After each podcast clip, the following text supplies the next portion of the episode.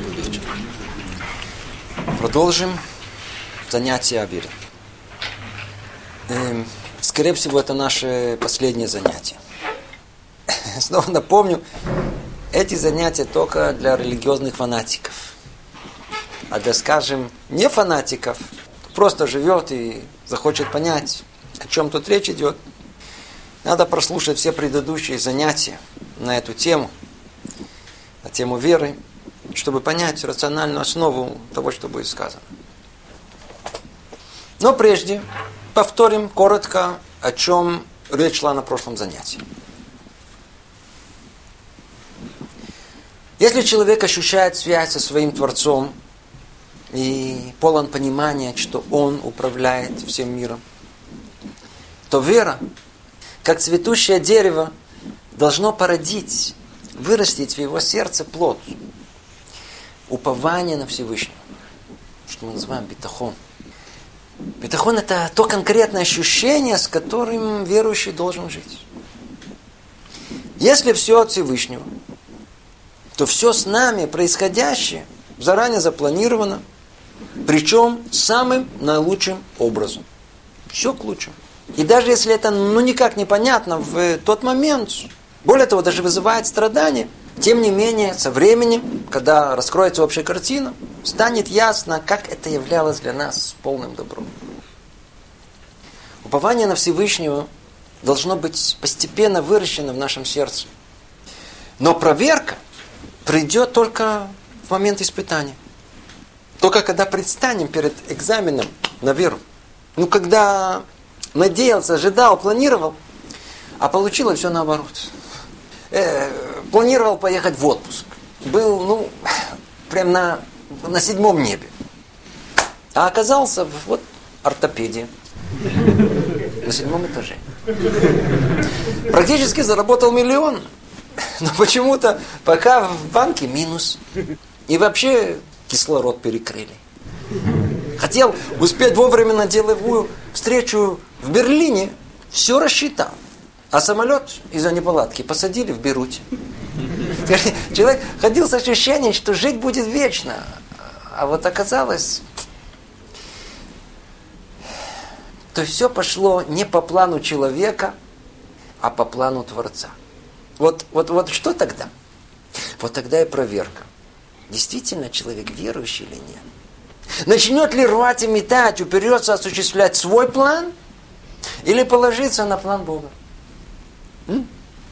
Для тех, кто слушает наши занятия, должно быть уже очевидно, что как ни крутись, все равно осуществится план Творца. Ну, то тогда, по-видимому, стоит оставить планы свои и принять те, которые нам сверху готовили. Вроде так. Так вот, то чувство, с которым мы это сделаем, а это единственное, что полностью в наших руках. С какой мерой доверия и радости, спокойствия и рассудительности положимся на Творца. Это и есть битахон, упование на Всевышнего. Это плод веры. Это мое религиозное я.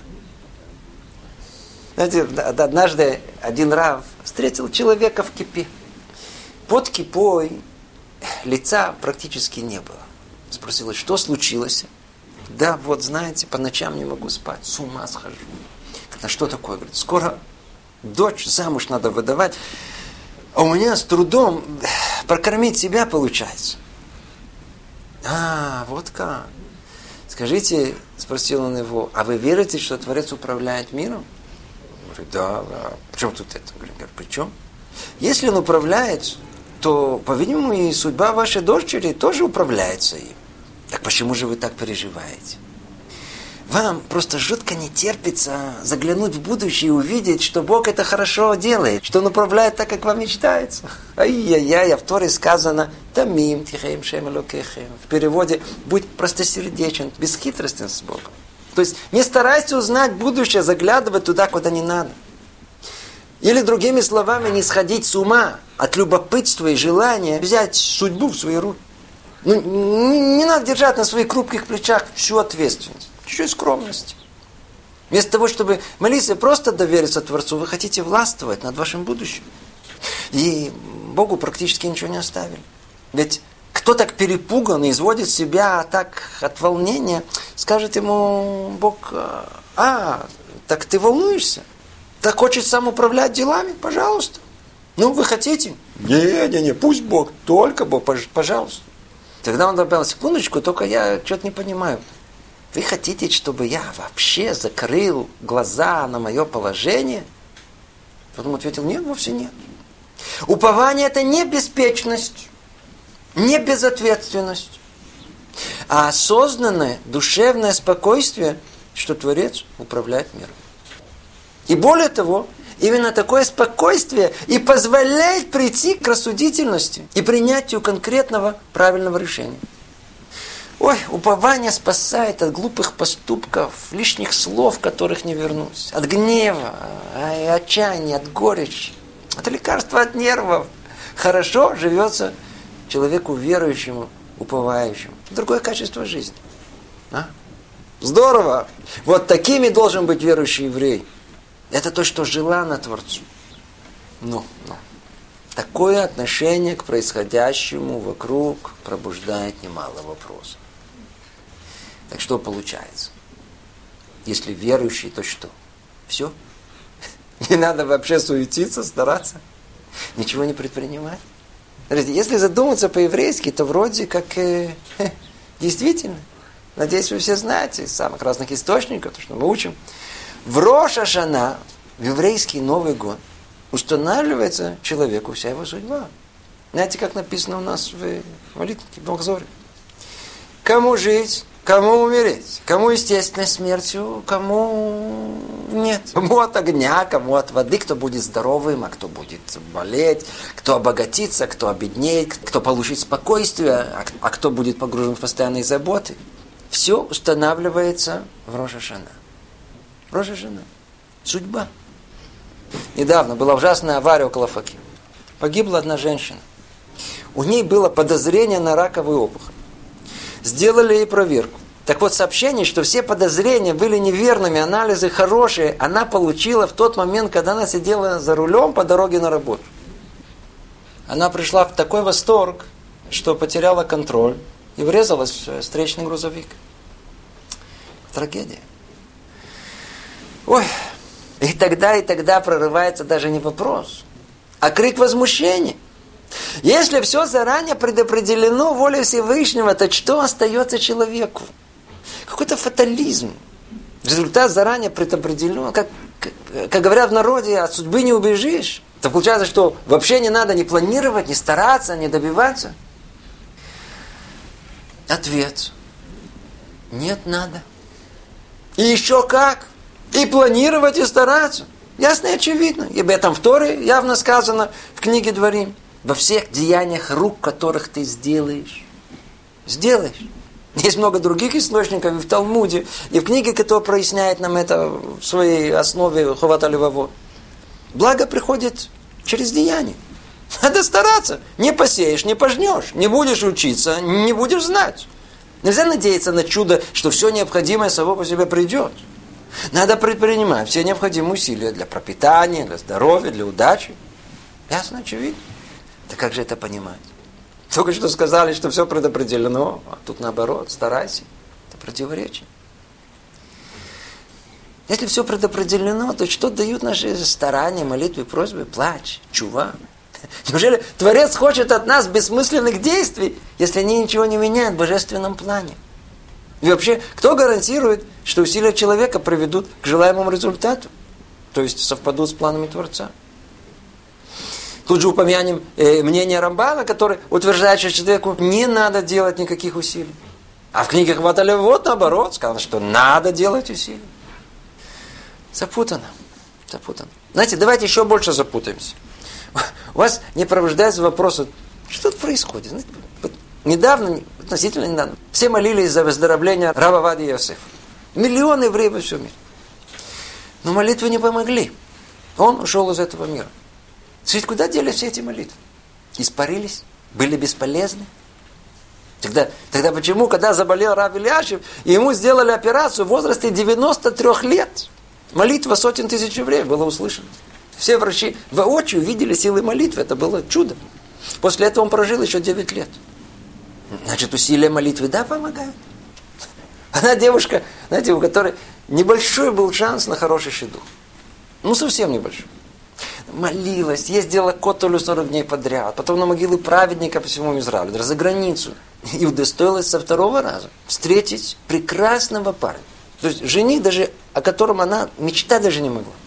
А вот ее подруга, что называется, ну, ну, ну все при ней. И, и красиво, и с, и семьи знатной, и с деньгами, а, и основное, с теми же стараниями и молитвами, до сих пор еще встречается. Как все это понимать? Более того, есть кто вообще, ну ничего, ну никаких молитв, просто встретились и все. А с деньгами не так же. Вон, вы, Леха, да? Спокойно работает, получает бешеные деньги. Здоровый, не болеет, пьет, шляется по кабакам там сразу. Можно только с открытым ртом стоять. Что тут происходит?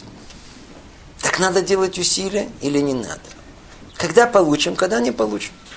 Таких вопросов у каждого из нас сколько угодно, множество. Давайте постепенно на них ответим. Для этого прежде попробуем понять немного теорию. Напомню, что уже говорилось многократно. Смотрите. Творец управляет этим миром двойным управлением. Мерой правосудия и мерой единства. Мера правосудия ясна нам. Это мера за меру. За доброе деяние полагается вознаграждение. Порой в мире грядущем, а порой в мире этом. За плохое м, наказание. Также порой в мире грядущем и порой в мире этом. То есть управление мерой правосудия всецело зависит от поведения человека. От его свободы выбора. А вот мера управления единством никак не связана с поведением человека, а только с целью творения. Поэтому, согласно этой мере, и устанавливается человеку судьба. Та самая, от которой не убежишь, и которая приведет его к цели его творения. И вот согласно ней человек получает достаток или нужду, ум, силу, красоту. Все согласно своей роли в этом мире. То есть, согласно управлению мерой единства, все предопределено. И от человека не зависит. А вот по мере правосудия ничего не предопределено. И судьба человека всецело в его руках. Ну, так как же это противоречие решается? О! В Роша Шана действительно по мере единства устанавливается вся наша судьба. Но с учетом наших деяний за прошлый год. То есть каждый год наша роль в мире пересматривается заново на основе того, как справились со своей ролью в предыдущем году. О, значит, деяния человека, его поступки, слова и мысли, да, влияют на его роль в мире. Еще как. Более того, ведь они эту роль и устанавливают. И вот только теперь, после того, как духовная роль человека устанавливается им самим, о, теперь, как следствие, и предопределяется его земная судьба.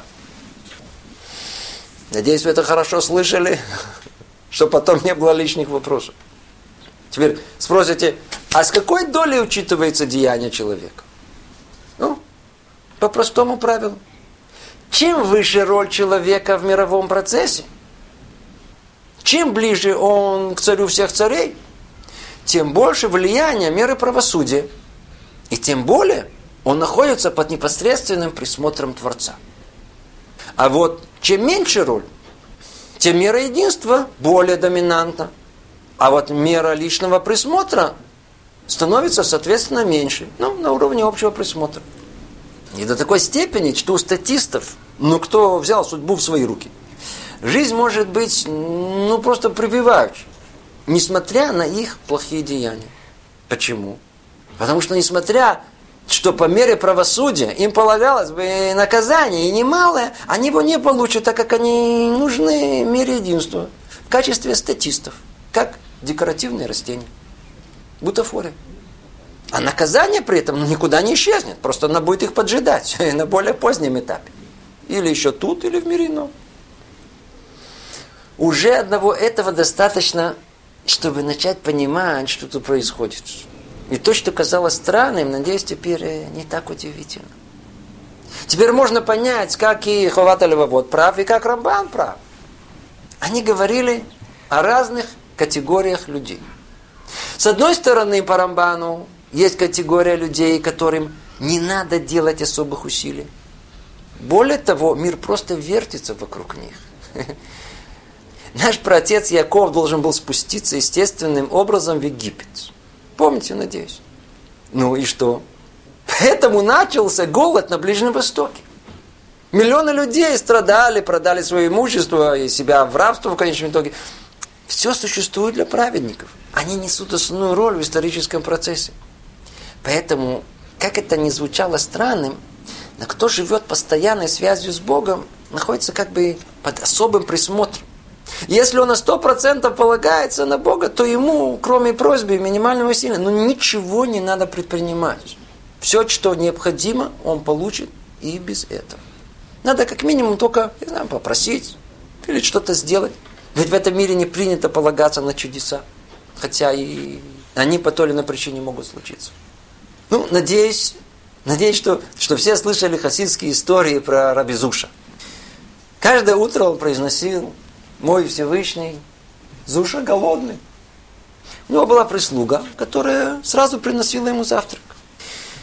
В один прекрасный день, услышав, как снова Рабизуша обращается к Богу Зуша голодный, решил проучить его, ведь он приносит ему еду, а не сам Бог. И не принес ему ничего. Что произошло? На его глазах неожиданно открывается дверь, заходит какой-то запыленный еврей с таким полным подносом еды и приносит его Рабизуша. Что выяснилось? Как раз в этот день, совершенно случайно, в их местечке проезжал один хасид, который искал, ну, хоть как бы то отблагодарить Рабизуша за какое-то добро, которое ему сделал. То есть, кто действительно уповает на Бога и только на Него, он у Бога за пазухой. И может надеяться, что он выполнит все его пожелания. Об этом говорят, праведник постановляет, а Творец исполняет. Ведь они сделали свое желание желанием Творца. Поэтому Творец сделал их желание своим желанием. Ну, разбирали это на прошлом занятии. Кроме великих праведников, есть еще одна категория людей, которые удостаиваются особого присмотра. Это те, которые, может быть, ну, не среди 36 праведников мира, но сумели развить в своем сердце полное упование, надежды на помощь Творца. Помните пример того извозчика, который уселся около печки? Ему осел привел класс драгоценностей. О, такими средства пошлют и здоровье. Ну, вроде и нам бы так, а? Ну, но кто станет до такой степени э, себя обманывать, полагая, что он находится на уровне редких праведников мира или, или на сто процентов уповающий на Творца. Может, в теории захотим, но как только попадем в непростую ситуацию, что никаких усилий не сделаем для спасения, скажем, не знаю, там, темный переулок, и вам навстречу три крупных силуэта. Скажем, значит, судьба. Или как? Человек заболел. Ой, болит. Скажем, не страшно. Что поделаешь? Но то была воля Бога. Терпи. Так зачем лечиться? По-видимому, по-видимому, мы не из той категории. Так что же с нами, среднячка? О, нас и говорил Хават Альвавод. И мы под индивидуальным присмотром, но уже таким, который требует больше усилий, больше, чем просто молитва и просьба. Да, нам необходимо предпринимать усилия, чтобы получить то, что Творец, согласно нашей роли, приготовил. И к нам обращается Тора во всех деяниях рук, которые ты сделаешь. Да, делай, да, старайся. Секундочку. Тут снова возвращается тот же вопрос. И все же это для чего? Если мера единства все равно установит нам все заранее, согласно нашей праведности и общей роли, то почему же надо стараться и суетиться? Ну, можно понять, что можно исправить свой духовный и моральный уровень. И это поменяет роль и, соответственно, средства на следующий год. Это как раз область, где нет границы усилиям человека. Чем больше духовного усилия, тем выше духовный уровень человека. Но что же с уже установленной судьбой на этот год? со всеми, со всеми усилиями в течение года разбогатеть, там, выздороветь, найти, удостоиться, устроиться. Для чего?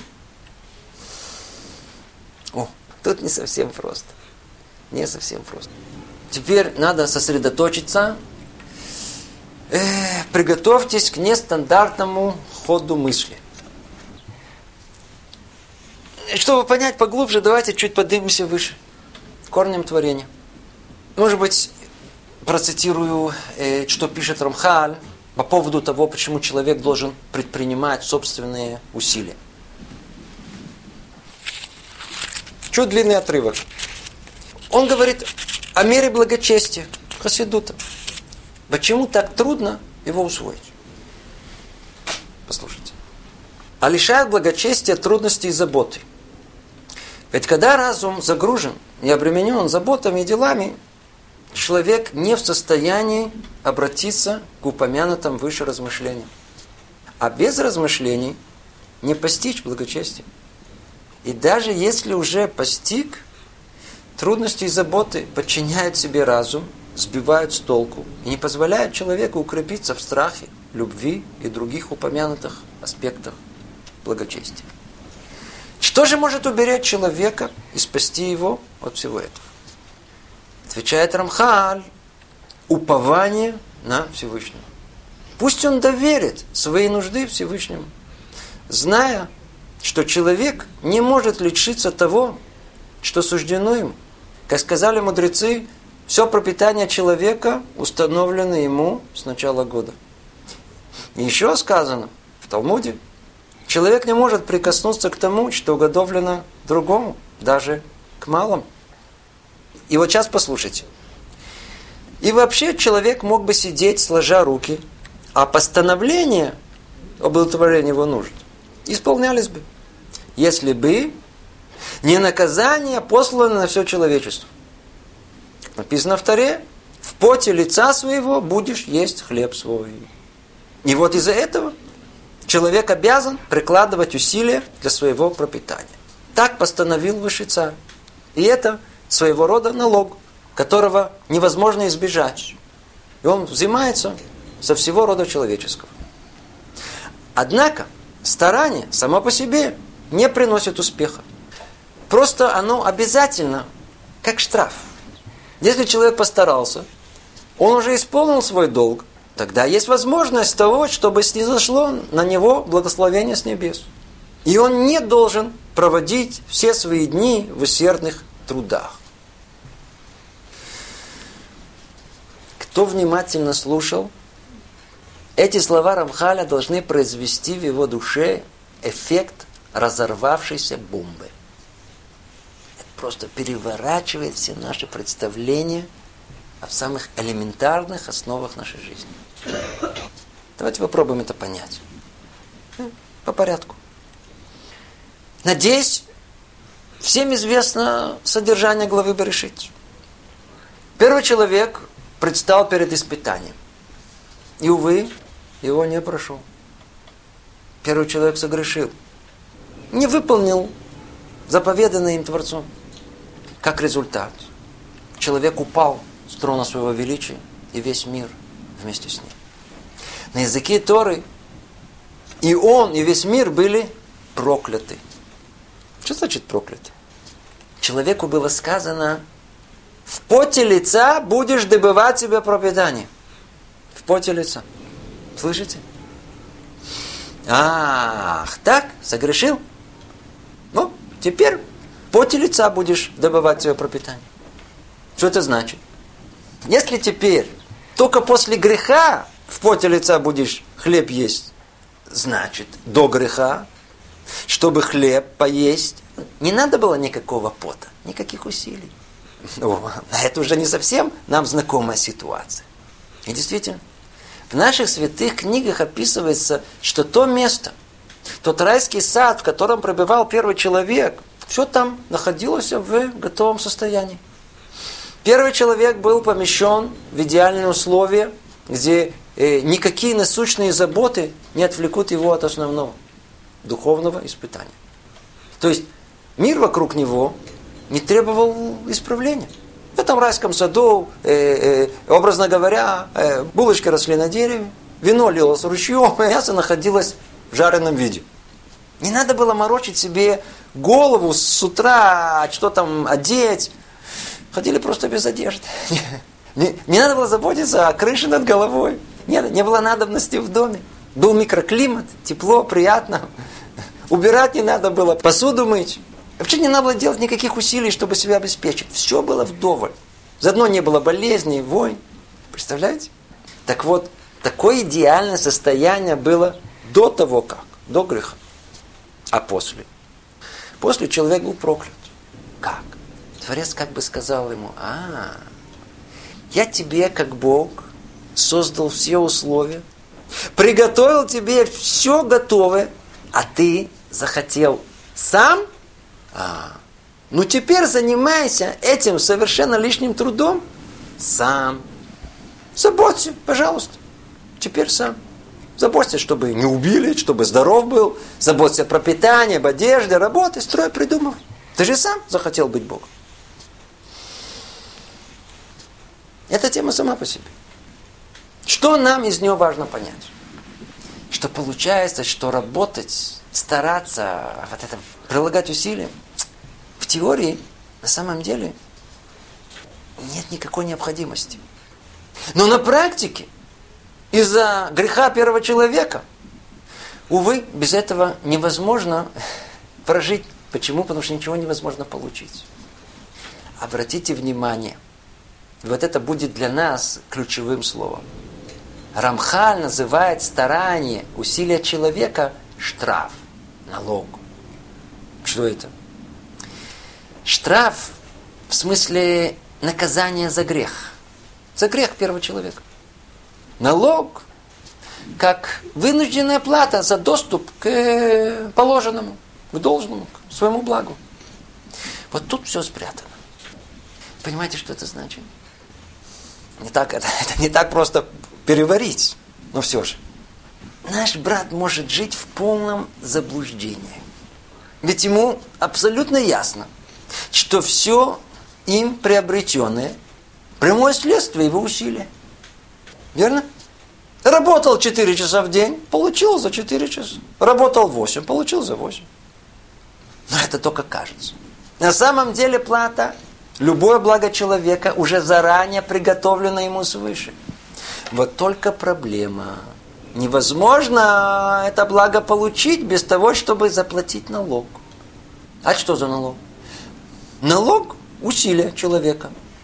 Ха, нужен пот, как штраф но не как причина самого блага. К примеру, ученые. Ученые лучше всех знают, что порой нет прямой связи между усилиями и результатом.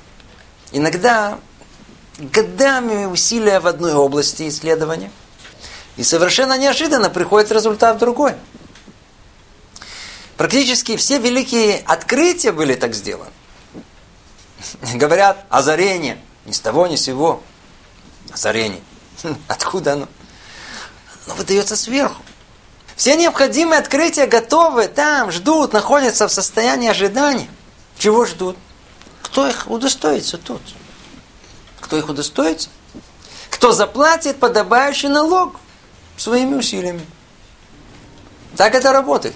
И не только ученых, но и у нас, простых людей, подобное часто встречается. Только мы это не замечаем. Ну, теперь, надеюсь, понимаем, как решается вот упомянутое противоречие. Да, все действительно предопределено. Выделено глобально в Рошашана и находится в стендбай в ожидании. Но вот чтобы это получить,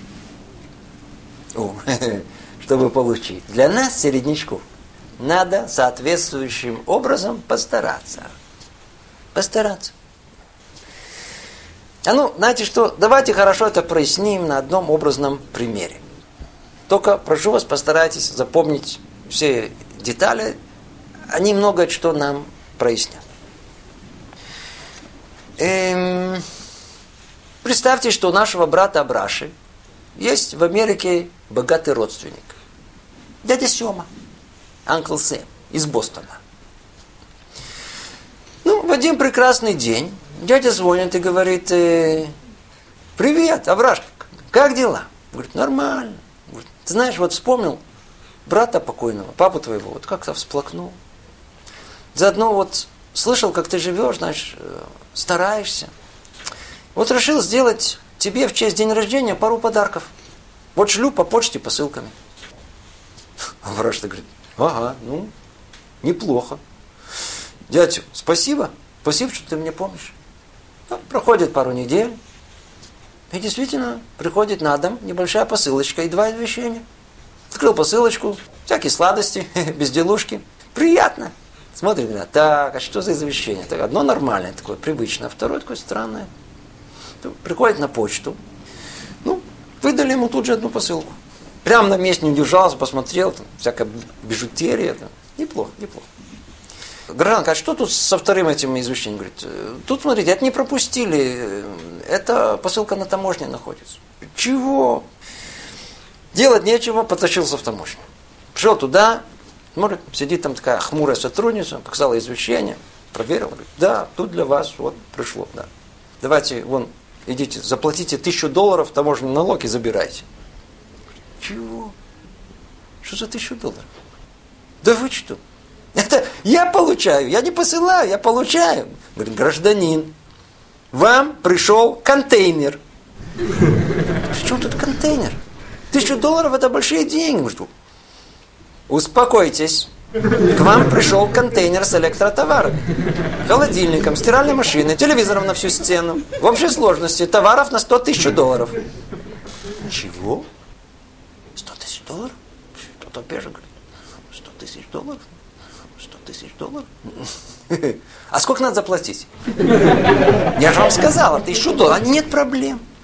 Но не прошло несколько секунд, а враж как раз похватился и говорит, скажите, пожалуйста, а вот можно заплатить не тысячу, а 500 долларов? Нет.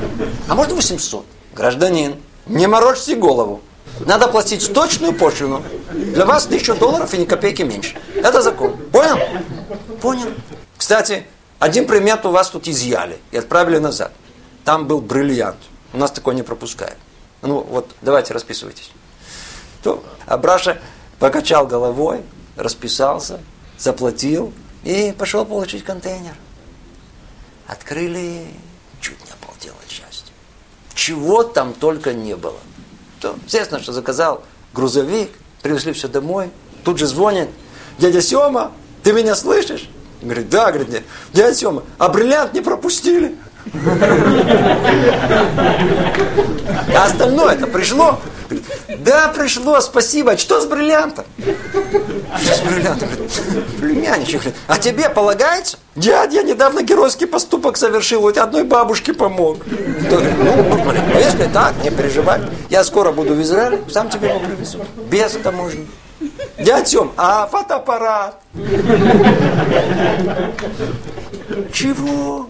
Посылки не было фотоаппарата. Говорит, снова фотоаппарат? Вот обнаглел. Я тебе уже посылал один фотоаппарат раньше, ты его потерял. Я тебе еще тогда сказал, паршивец. Если так, плати, чтобы берег, что дядя тебе дает. И ты мне не заплати. Это ты мне должен за фотоаппарат. И теперь просишь еще один? Я тебе что, мало послал? Дядя, ты прав. Но ведь кроме тебя у меня никого нет. И я всего лишь хотел послать тебе фотографии, как я пользуюсь твоими подарками. А, дядя Сема чуть раздобрился, говорит, ну, брат, смотри, ну, если так, хотя не полагается, знаешь, я тебе твой долг прощаю. Баш на баш. Дядя Сема, ну можем все-таки фотоаппарат. Ну ладно, ладно, ладно, ладно давай, пошлю. В следующий раз пошлю. И Абраша тут же повеселел. Ну, как вам такая история, а? Но это, подождите, это еще не все. Эх, прошло пару дней. Э, лежит Абраша на пляже и думает, ну ничего себе, хорошее место таможня. Платишь тысячу долларов, получаешь товара на сто тысяч. Так я снова туда схожу. Пришел, знаете, так, сразу зашел, улыбаясь, говорит, девушка, как вы хорошо выглядите. Помните, я тут недавно был, говорит, Помню. Забыть не могу. А что вам надо? Вот э, готов заплатить все тысячу долларов без споров. а можно снова получить контейнер? Контейнер? Чего? Нет, нельзя.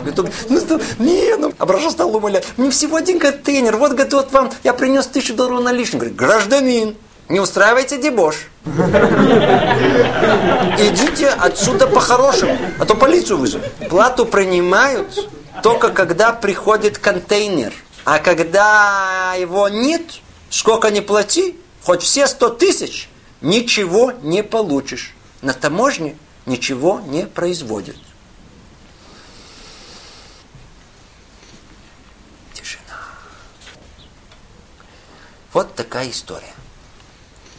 Надеюсь, все запомнили многочисленные детали, и давайте теперь попробуем их расшифровать. Как вы понимаете, история с посылочками Абраши – это история о нашем человеческом благе. В Роша жена устанавливается роль человека в этом мире. Согласно этой роли выделяется каждому средство определенное количество благ. Все заранее выделено, распределено. Но только на бумаге. Как а, это попадет к человеку? Как дойдет до него? О, сейчас слушайте внимательно, это и объяснит все наши удивления. Согласно меры единства, часть средств придут нам прямо в руки, как статистам, для поддержки фона мирового существования. Без усилий, без молитв. И неважно, это будет один доллар или это будет миллион долларов. Это та маленькая посылочка со сладостями. Небольшая. Она может показаться очень ценной тут внизу, но она не очень ценится в небесах. Ее получают как подачку и приносят прямо до двери. Ну а что с благом посерьезнее? Помните вторую посылку? Вторую посылку Абража получил на почте. Бижутерии. Обратите внимание, для этого он уже должен был сделать усилие, пойти на почту. То есть работай, лечись, береги себя. Ну, тогда получишь. Но если не сделаешь усилий, не получишь то, что и так полагается. И даже статистам для этого нужно сделать хоть минимальные усилия. Деньги в банке. Надо теперь только потащиться в отделение, чтобы оттуда их вытащить. И говорит, я болею. Он говорит, вот лекарство, оно поможет. И лекарство действительно поможет. Но для этого надо хотя бы потрудиться открыть рот, чтобы это лекарство принять. Так вот, за такой уровень блага надо платить штраф. Какой штраф? Штраф должного усилия. Но есть благо, которое необыкновенно ценится в небесах. И они, конечно же, ваши, на ваше имя числятся. Но вы их сможете получить только тогда, когда заплатите налог. Надо это благо выкупить в таможне. Иначе не получишь ничего. Чем выкупают? Большими усилиями, молитвами, старанием, потом. Естественно, что если не захотел делать это, эти усилия, потерял все, что было заготовлено, что уже было твое. Более того, даже если человек порой молится, постарался, сбегал туда-сюда, тем не менее, ни ответа, ни привета. Что это? Это значит, что вместо тысячи долларов, вместо установленной таксы, вы пытаетесь выторговать в таможне цену пониже.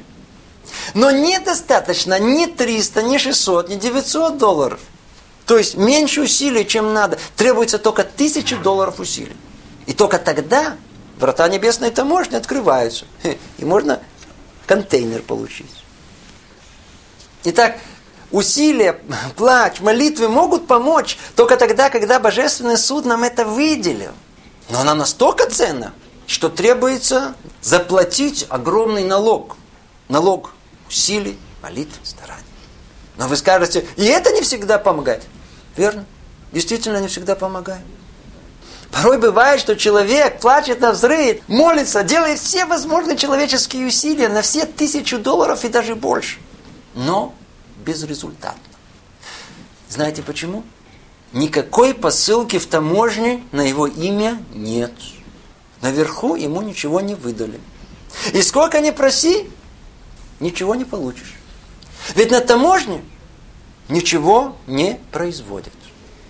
Когда сверху нет посылочки, нет решения божественного суда, то никакие усилия тут внизу, увы, не помогут. Поэтому, несмотря на все старания, близкие, да, умирают, сделки срываются, детей нет и не будет. В таможне ничего не производит. Ничего не производит. А можно спросить, так что ж, все молитвы были даром, все усилия попусту? А? Вовсе нет. Это отдельная тема. Только в одном слове, молитвы никуда не исчезают. Они принципиально не могут исчезнуть. Никакие добрые усилия не могут пропасть. Они, они просто идут в другое место. И там помогают. И молитвы, и добрые дела влияют на духовные миры в целом и создают в них положительный баланс. И поэтому могут оказать влияние в другом месте. Ведь все человечество как единый организм. Все связаны друг с другом. Но вернемся. Для полной картины добавим, что бывает, что человек порой грешит. И ему полагается наказание. Но он не получит это наказание благодаря мере упования на Всевышнего. Об этом очень э, ясно говорит Раф Котлер. Говорит, наказание за грех, оно может быть уравновешено тем, что у человека есть очень высокая мера упования. Типа, э, как человек богатый, который пообещал своему бедному родственнику дать э, тысячу долларов. Пообещал, но не дал. После этого этот бедный родственник пришел еще раз. Но только в этот раз попросил э, тысячу долларов заем.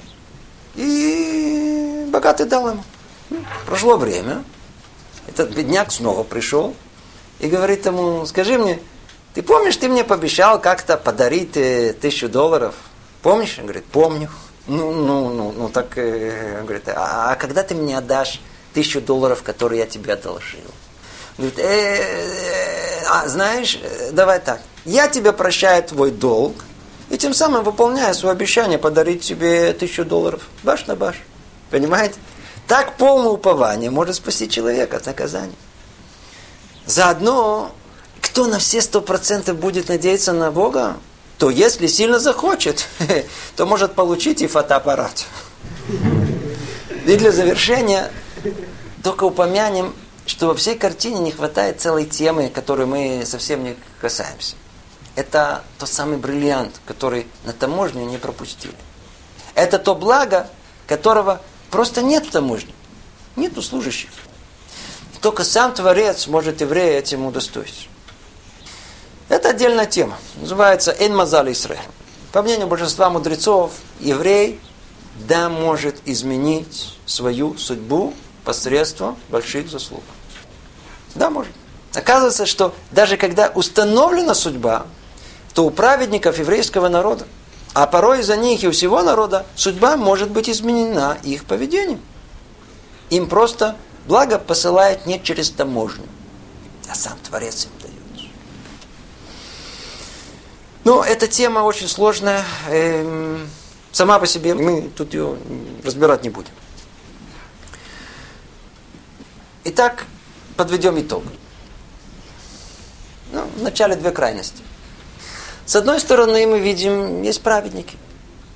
Их молитвы и просьбы исполняются и без того, чтобы они сделали особые усилия, чтобы их осуществить. И как бы Творец забрал к себе и управляет ими в открытую. Вокруг них все и происходит. А с другой стороны, там находится большинство человечества, которое э, управляется таким полуобщим присмотром, как, как статисты на сцене жизни. Они верят в случайность и в свои силы. Ну, так Творец дал им всего добиваться своими силами. Но это не значит, что их судьба случайна. Вовсе нет, как раз наоборот. Есть только видимость взятия судьбы в свои руки. Они, они должны иметь свободу выбора. На самом же деле, то ли они стараются и пашут как волы, то ли вообще э, будут не работать, все получает так же, по той же схеме, не как результат своих усилий, а, а, а как часть общего плана. С ними Творец полностью скрыл свое присутствие. Знаете, это э, на что подобно? Как один, я знаю, какой-то несчастный, бедный человек зашел в ресторан и попросил э, роскошный обед за один доллар. Можете представить реакцию э, официанта. Ну что, именно в этот день хозяин ресторана, я знаю, там, скажем, получил хорошую новость, что операция его дочери прошла успешно. И как раз услышал, как официант рассказал эту смешную историю про чудака, который просит роскошный ужин за один доллар. И он, и он тут же под хорошее настроение так говорит ему, а ну, принеси ему как положено. Только ничего не говорит. официант ничего не осталось, как принести ему. Бедняк поел этот ужин в свое удовольствие. Ну, и что? И при этом он был уверен, что такой ужин можно купить за свой кровный доллар. А о том, что причина может быть совсем другая, даже не подозревая. Даже приблизительно не подозревая. Вот так получают статисты. При этом кто потами и усилиями, а кому дается без этого. Что еще хуже? Да? Когда поднесут ложечку к рту, за это потом многократно спросятся. Так вот, так вот, между этими крайностями, между стопроцентным убыванием на Творца и стопроцентной надеждой на свои силы, есть много промежуточных этапов, где мы с вами и находимся. Простой верующий еврей находится где-то там посередине.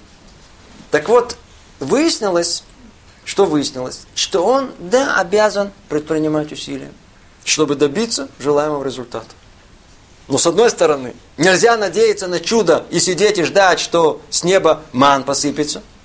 А с другой, что да, надо работать, да, прилагать усилия, но не полагать, что это усилие и принесло результат.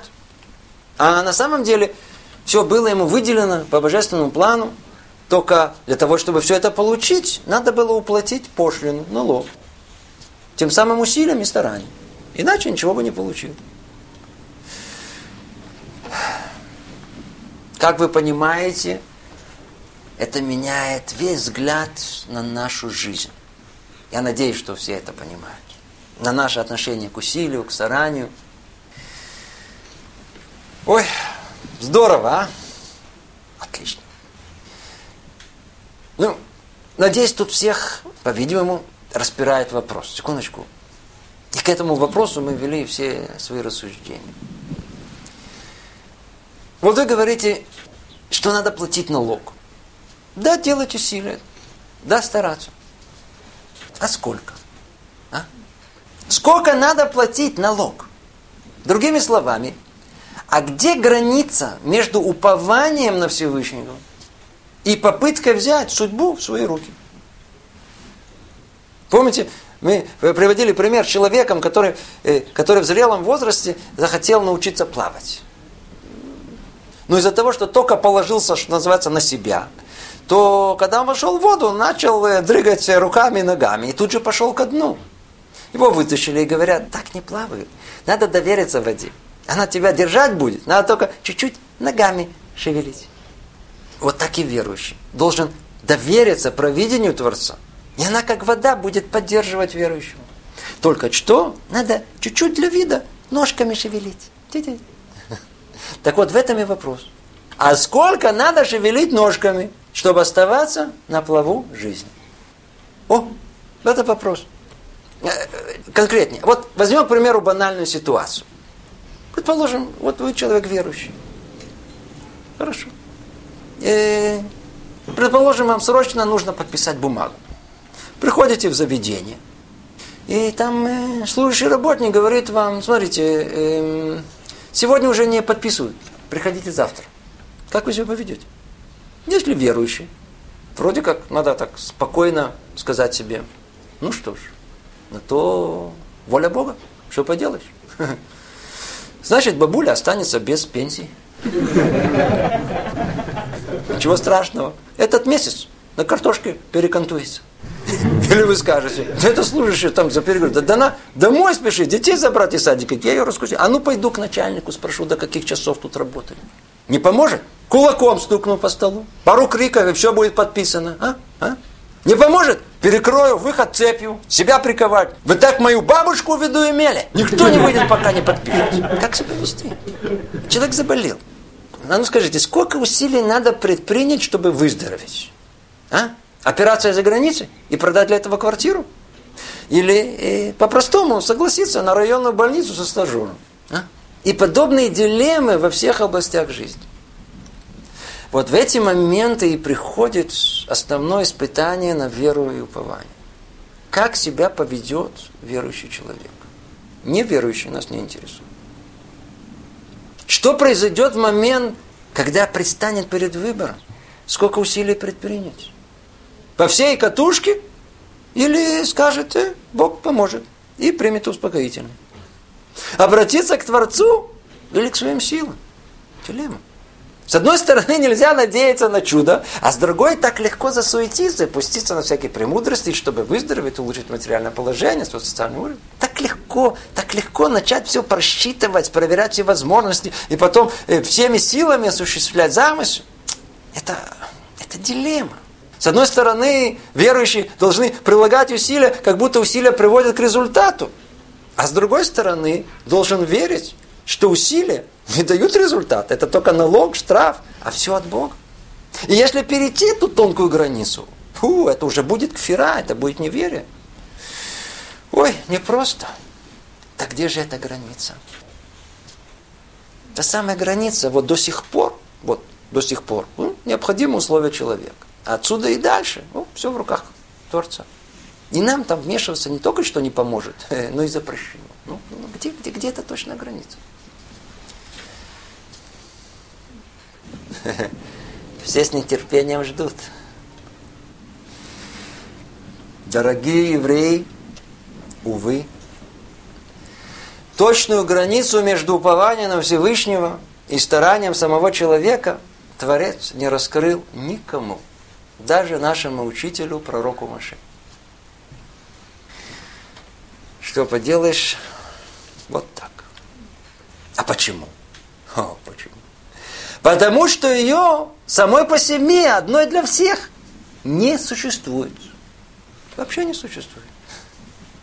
Но для каждого конкретного человека в отдельности такая граница есть. Творец не определил одну границу для всех, потому что у каждого эта граница проходит в другом месте. Согласно чему?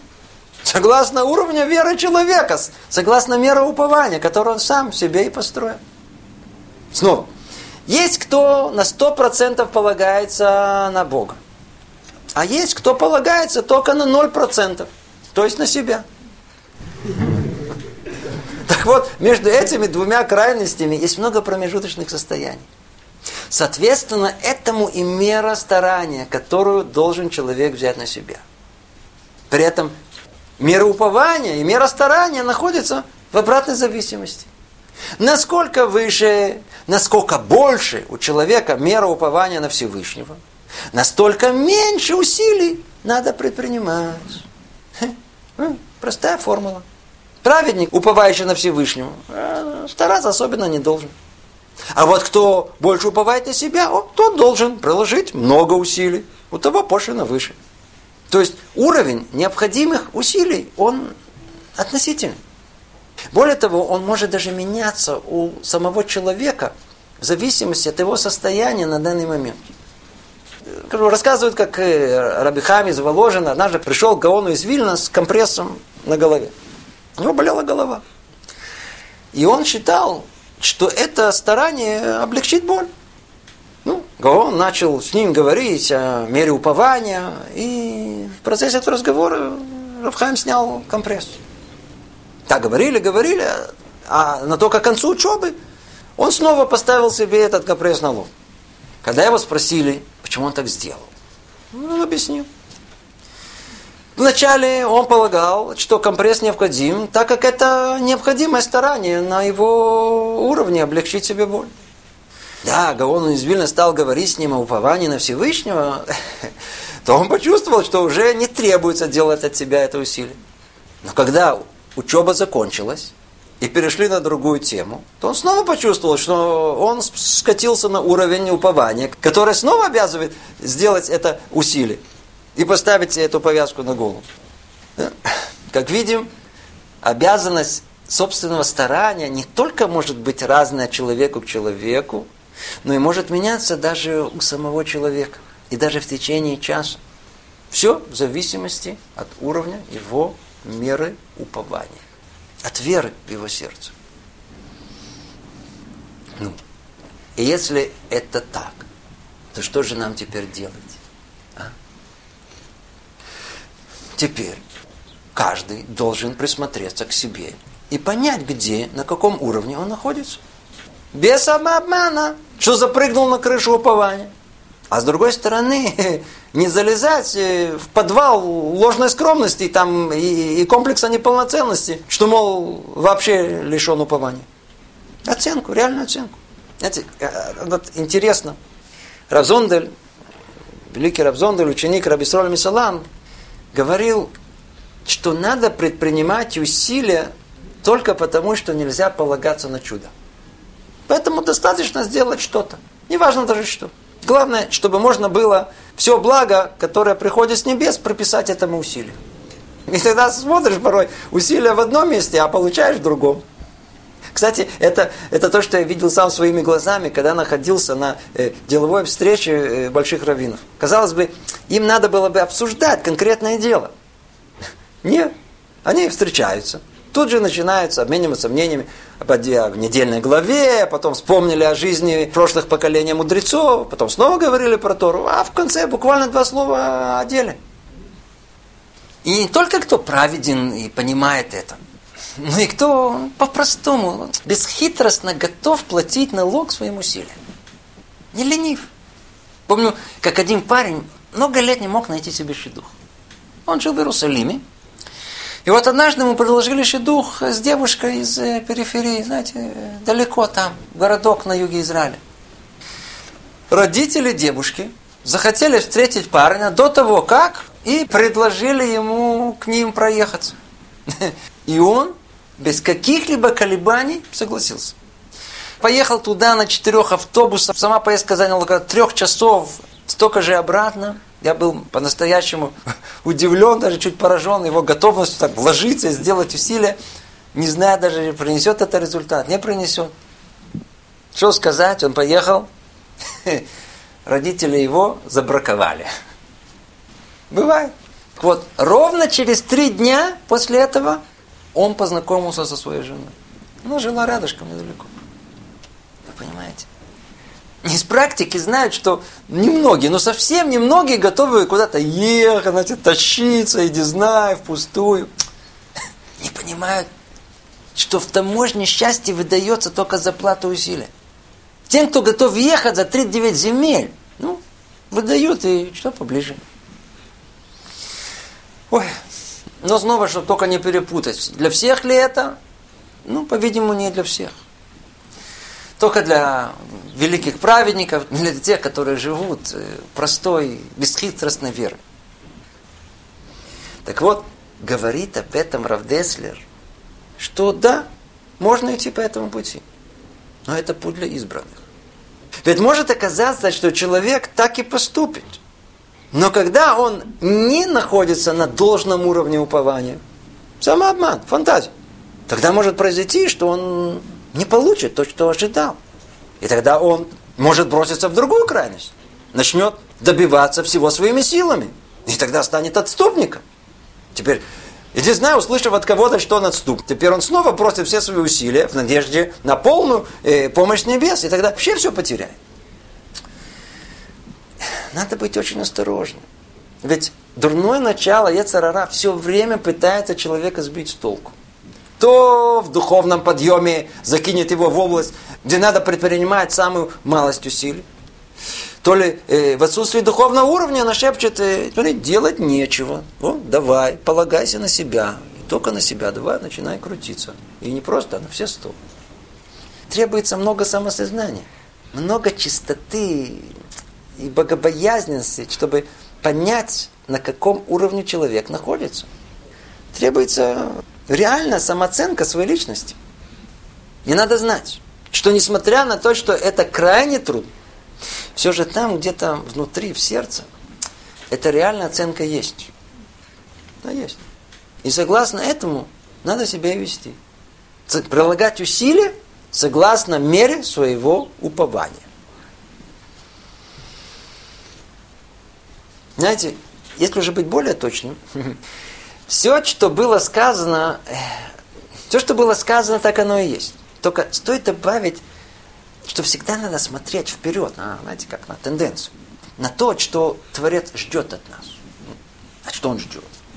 Чтобы мы старались, насколько это возможно, увеличить упование на Всевышнего и уменьшить старание. Да, верно, усилие должно быть по мере упования. Но это усилие можно делать с учетом желания Всевышнего. Планку всегда надо ставить чуть-чуть повыше.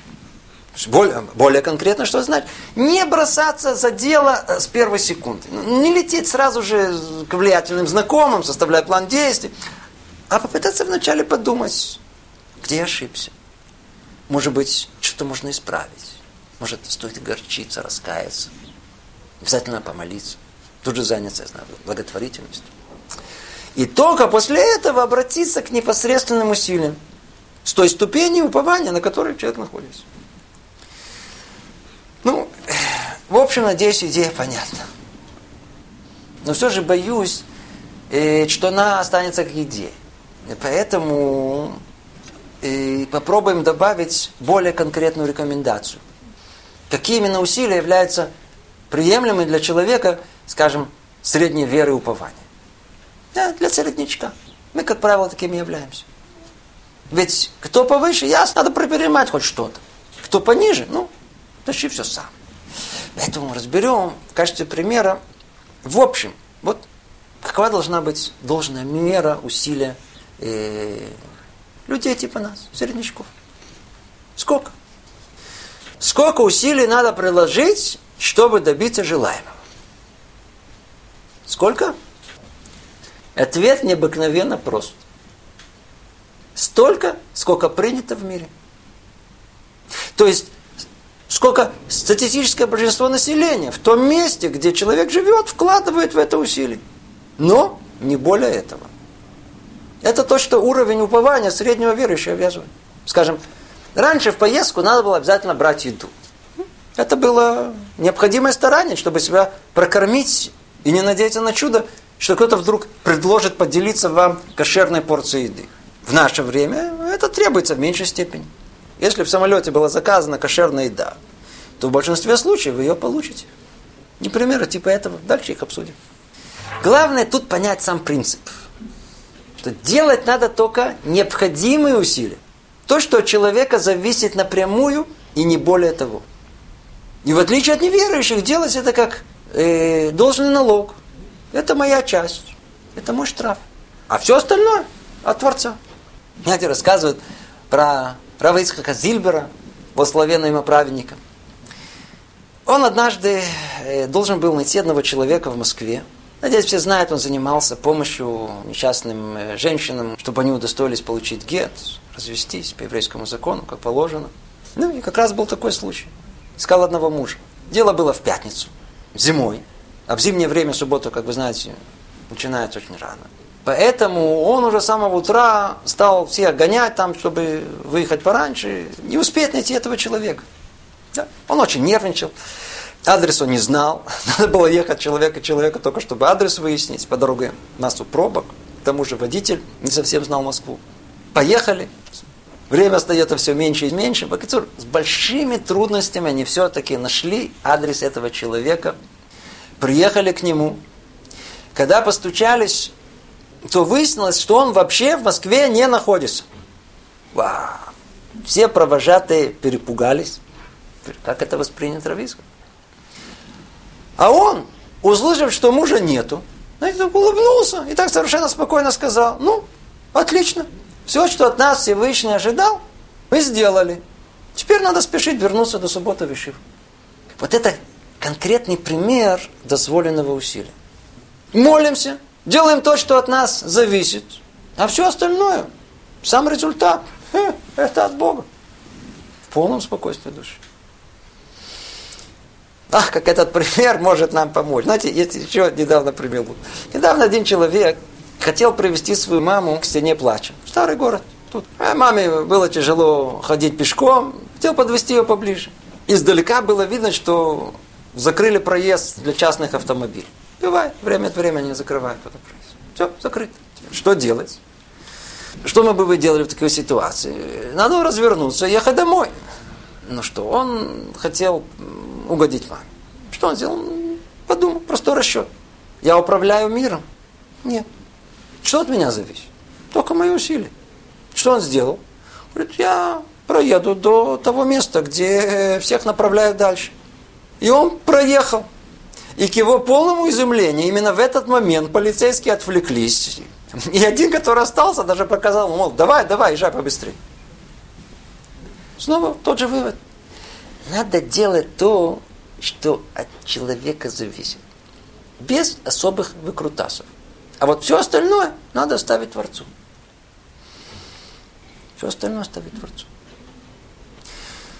Знаете, может быть, чуть яснее скажем, что значит без особых выкрутасов? Ведь, в принципе, там как раз и граница проходит.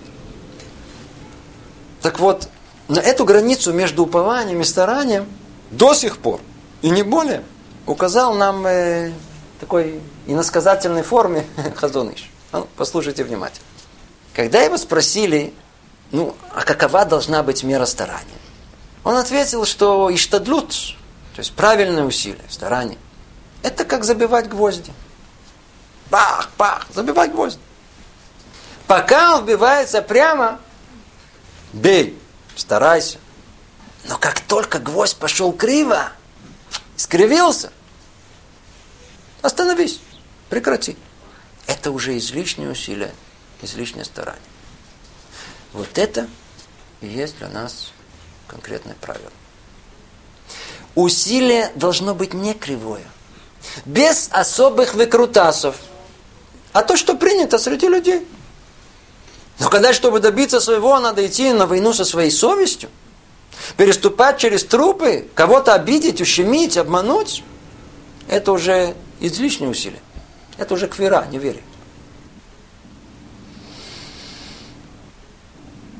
Вот теперь, когда немного прояснилось, в общем, в какой мере человек должен активно участвовать в своей судьбе, давайте теперь более подробно разберем несколько основных потребностей и желаний человека.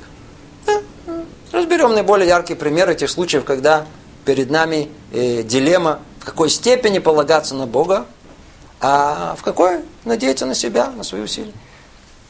Эм, разберем примеры, я знаю, наиболее близкие нашей реальности. Это, там, деньги, здоровье, э, опасность жизни. Если останется время, дух. Есть и другие области жизни, их много. Но важно понять принцип. А остальное, надеюсь, будет понято уже в подобии. Скорее всего, из-за отсутствия времени, э, к сожалению, скажем только общую схему, без конкретных э, примеров. Только снова нужно предупредить. Дело тут очень чувствительное. И прошу не падать в обморок. То, что будет сказано, это только общее положение. Да? Не, не тут же все это видеть как применимо к себе. Что касается конкретного вот, э, применения конкретного человека, он должен сам установить всю меру своего упования и согласно этому меру старания. Теперь сами не понимаете. Идите посоветуйте с раввином. Мы говорим только идею в общем. Так, начнем с денег.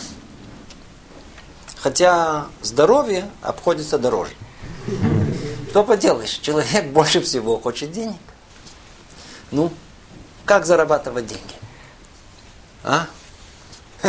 Надо работать. То есть путь приобретения денег, скажем, кражей, разбоем, обманом, как вы понимаете, это уже путь кривой. Что остается? Работать. Отлично. Теперь. А сколько надо работать? Ну, для нас, еретичков, надеюсь, ответ ясен. То, что принято в мире, и желательно чуть поменьше. А если э, будем работать э, там, за счет своей духовности, мира в доме, воспитания детей, э, это уже пошло криво. Вы можете спросить, а если не хватает? А как правило, всегда не хватает. То что? Может устроиться на вторую работу или искать другую, покруче? Может Погнать жену, полы мыть? Непросто. Чтобы ответить, а ну, э, может быть, знаете что, давайте сделаем маленькое вступление о работе вообще. Мы уже говорили, только напомню. Человек не сотворен для работы. Быть рабом. Имеется в виду, работай, но не будь рабом этой работы. Можно быть в работе всей головой. Это даже обязательно по отношению к работодателю. Но не всей душой. Работать надо честно. Но не превращать ее, э, как принято у людей, у которых смысл жизни отсутствует, не превращать работу в идола, в самоцель. Работа это всего лишь штраф, налог. Человек вынужден работать. Это рабство. И так к нему надо и относиться. Поэтому надо делать только необходимое, и не более. Там э, карьера, люди гибнут за металл, я посвятил жизнь разработке. Все, это не наше. Не для этого человек приходит в мир.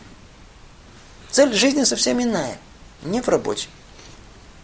Люди живут работой только из-за отсутствия альтернативы смысла своего существования. Спросите так, как же должно быть? Э, да, надо работать. Да, делать усилия. Но помнить, что это всего лишь налог, который мы платим, чтобы получить тот благо, которое Божественная мудрость нами выделила. То есть человек не работает, чтобы заработать, а работает, чтобы уплатить тот самый налог, который позволит ему получить то, что ему полагается. И не усилия человека приносят результат, а результат заранее известен. Усилия – это только обязательная форма выдачи имущества. И после того, как заплатил э, Творцу усилия, ну, теперь можно получить то, что полагается Рошашана. Не сделал усилия, не получишь. Скажем, человеку выделили сверху 8 тысяч в месяц. Ну, что теперь? Теперь надо вложить 100% усилий, чтобы получить то, что полагается. Сколько? Полный нормированный день. За это полагается 8 тысяч. Теперь спросите, а можно работать только полдня? Можно. Но то, что полагалось, не получите. Получите только половину. А если проложите 90 усилий, получите 90% вашего блага. 70? 70. Ну, ну, ну, ну.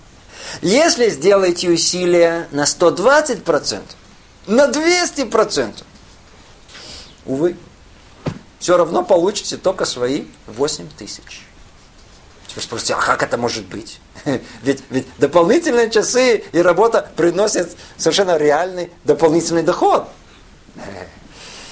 Тут только присмотритесь внимательнее. Внимательно. Доход действительно появился. Но непонятно откуда. Тут же появился и дополнительный расход. Ни с того ни с сего тут у детей там зубы заболели, там э, вдруг какое-то колесо в машине надо менять, тут там штраф получили, тут доллар упал у вас. Не волнуйтесь, больше, чем положено, не получите. Ко мне даже пришел человек с необыкновенной жалобой. Он получает в общей сложности 12 тысяч шекелей. Сумма довольно-таки солидная. Но семья, оказывается, не в состоянии свести концы с концами экономить чуть ли не каждую копейку. Нет возможности просто так что-то даже купить. В долгах постоянно. Так вот он пришел с вопросом. Говорит, я ничего не понимаю. У меня есть соседи. У них такое же количество детей. Их отец учится в Койле. Мама чуть-чуть работает. И они живут не хуже нас. Как это может быть? Как это может быть? Ну, вот мы с вами тут ответы расшифровали. Что человеку положено, то он и получит будет зарабатывать больше, у него будет больше расходов. Теперь, после всего, остается все тот же вопрос. А как человеку знать, сколько ему там сверху выдали? Сколько все-таки усилий надо делать? Сколько полагается? Э, ответ. Э, это можно узнать только когда мы сделаем непосредственные усилия какое общепринято. Это то, что от каждого требуется. А, а, ну, давайте прокрутим, как это должно быть. Во-первых, еще до того сказать себе, Рибону Шалойном, все благо с небес, я все принимаю, все, что ты мне пошлешь, все приму с любовью. Теперь спрошу себя простой вопрос. Вот какая моя роль в мире? Жить в бедности или в богатстве? Кто-то знает? Скорее всего, нет. Я тоже не знаю. Но только знаю одно, что то, что Творец мне пошлет, о, это то, что мне полагается, и это и есть мое полное благо. Что от меня требуется? Только сделать э, нормальные усилия. Стараться устроиться на работу, как все. И то, куда меня примут, на какую должность, с какой зарплатой, о, это то, что и Бог мне уготовил. Теперь, Спросите, а нужно ли пробовать просить добавку? Да, нужно. А можно искать более высокооплачиваемую работу? Да, можно. Но только делать это со спокойствием уповающего на волю Всевышнего человека.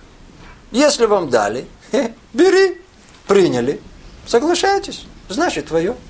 Но если не дали добавки, не приняли на другую работу, не надо нервничать. Не надо дергаться, не устраивать интриги, группы давления, ультиматумы. Не надо никого обвинять. Это уже криво. Это не твое. Не твое. Не надо хотеть не своего. Не надо. Не знаю что, можно через некоторое время, иди знать, снова попробовать. Но не более. И при этом все время молиться и просить Творца направить вас на правильный путь, чтобы получить то, что полагается. И снова вы спросите, но все равно нам же не хватает. Ну, смотрите, верно. Но всегда надо помнить, что есть еще одна возможность. Вместо того, чтобы искать доходы побольше, стоит проверить, можно ли сократить и расходы. В конечном итоге то, что остается, это как раз то самое благо, которое нам Творец и выделил. Кстати, то же самое и в открытии своего бизнеса. Конечно, можно на бум, а вдруг повезет. Хотя и такое встречается. И лучше таким везущим не завидовать. Но в целом нужно к открытию бизнеса подойти с трезвой, реальной оценкой своих возможностей, шансов, шансов, что это может реализоваться. Подготовиться разумно, составить бизнес-план, проверить партнеров, вложить, подписать. И только после этого много-много молиться, чтобы это осуществилось. И вот тут проявится разница между верующим и неверующим. Верующий еврей, открыв бизнес, всецело полагается на Всевышнего. И когда у него бизнес не пойдет, не только что не огорчится, он даже как-то, может, радостно вдохнет. Ведь, ведь тем самым прояснится, что Творец от меня хочет. По-видимому, это сделка, этот бизнес, это путь не для меня. Барухашем. Спросите, а стоит ли пробовать еще раз? Пожалуйста. Да, можно. Но если вы видите, что это за счет вашей семьи, что нужно пойти в какие-то огромные долги или договариваться с некошерными людьми, э, пошло криво. Не делайте это. Сколько заметим, э, что, может быть, такие кривые усилия, да, приведут к доходам, но не своим.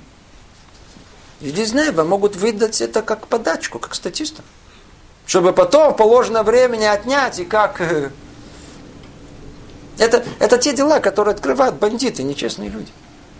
Кстати, такое может произойти с человеком честным. Но только тогда все гораздо сложнее.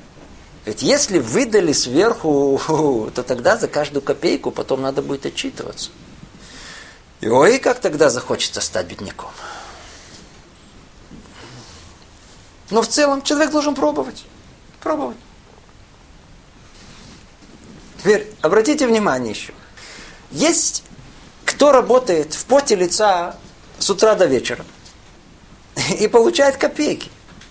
А есть кто, ну, практически ничего не делает. Там раз в году какой-то звонок, и деньги заходят на счет. Лично знаю таких и таких. Это какие-то небесные счета. Нам можно и даже нужно пробовать понять, что мне Творец выделил. Как? Сделать необходимые правильные усилия. А после этого осталось только пронаблюдать, какой результат получится.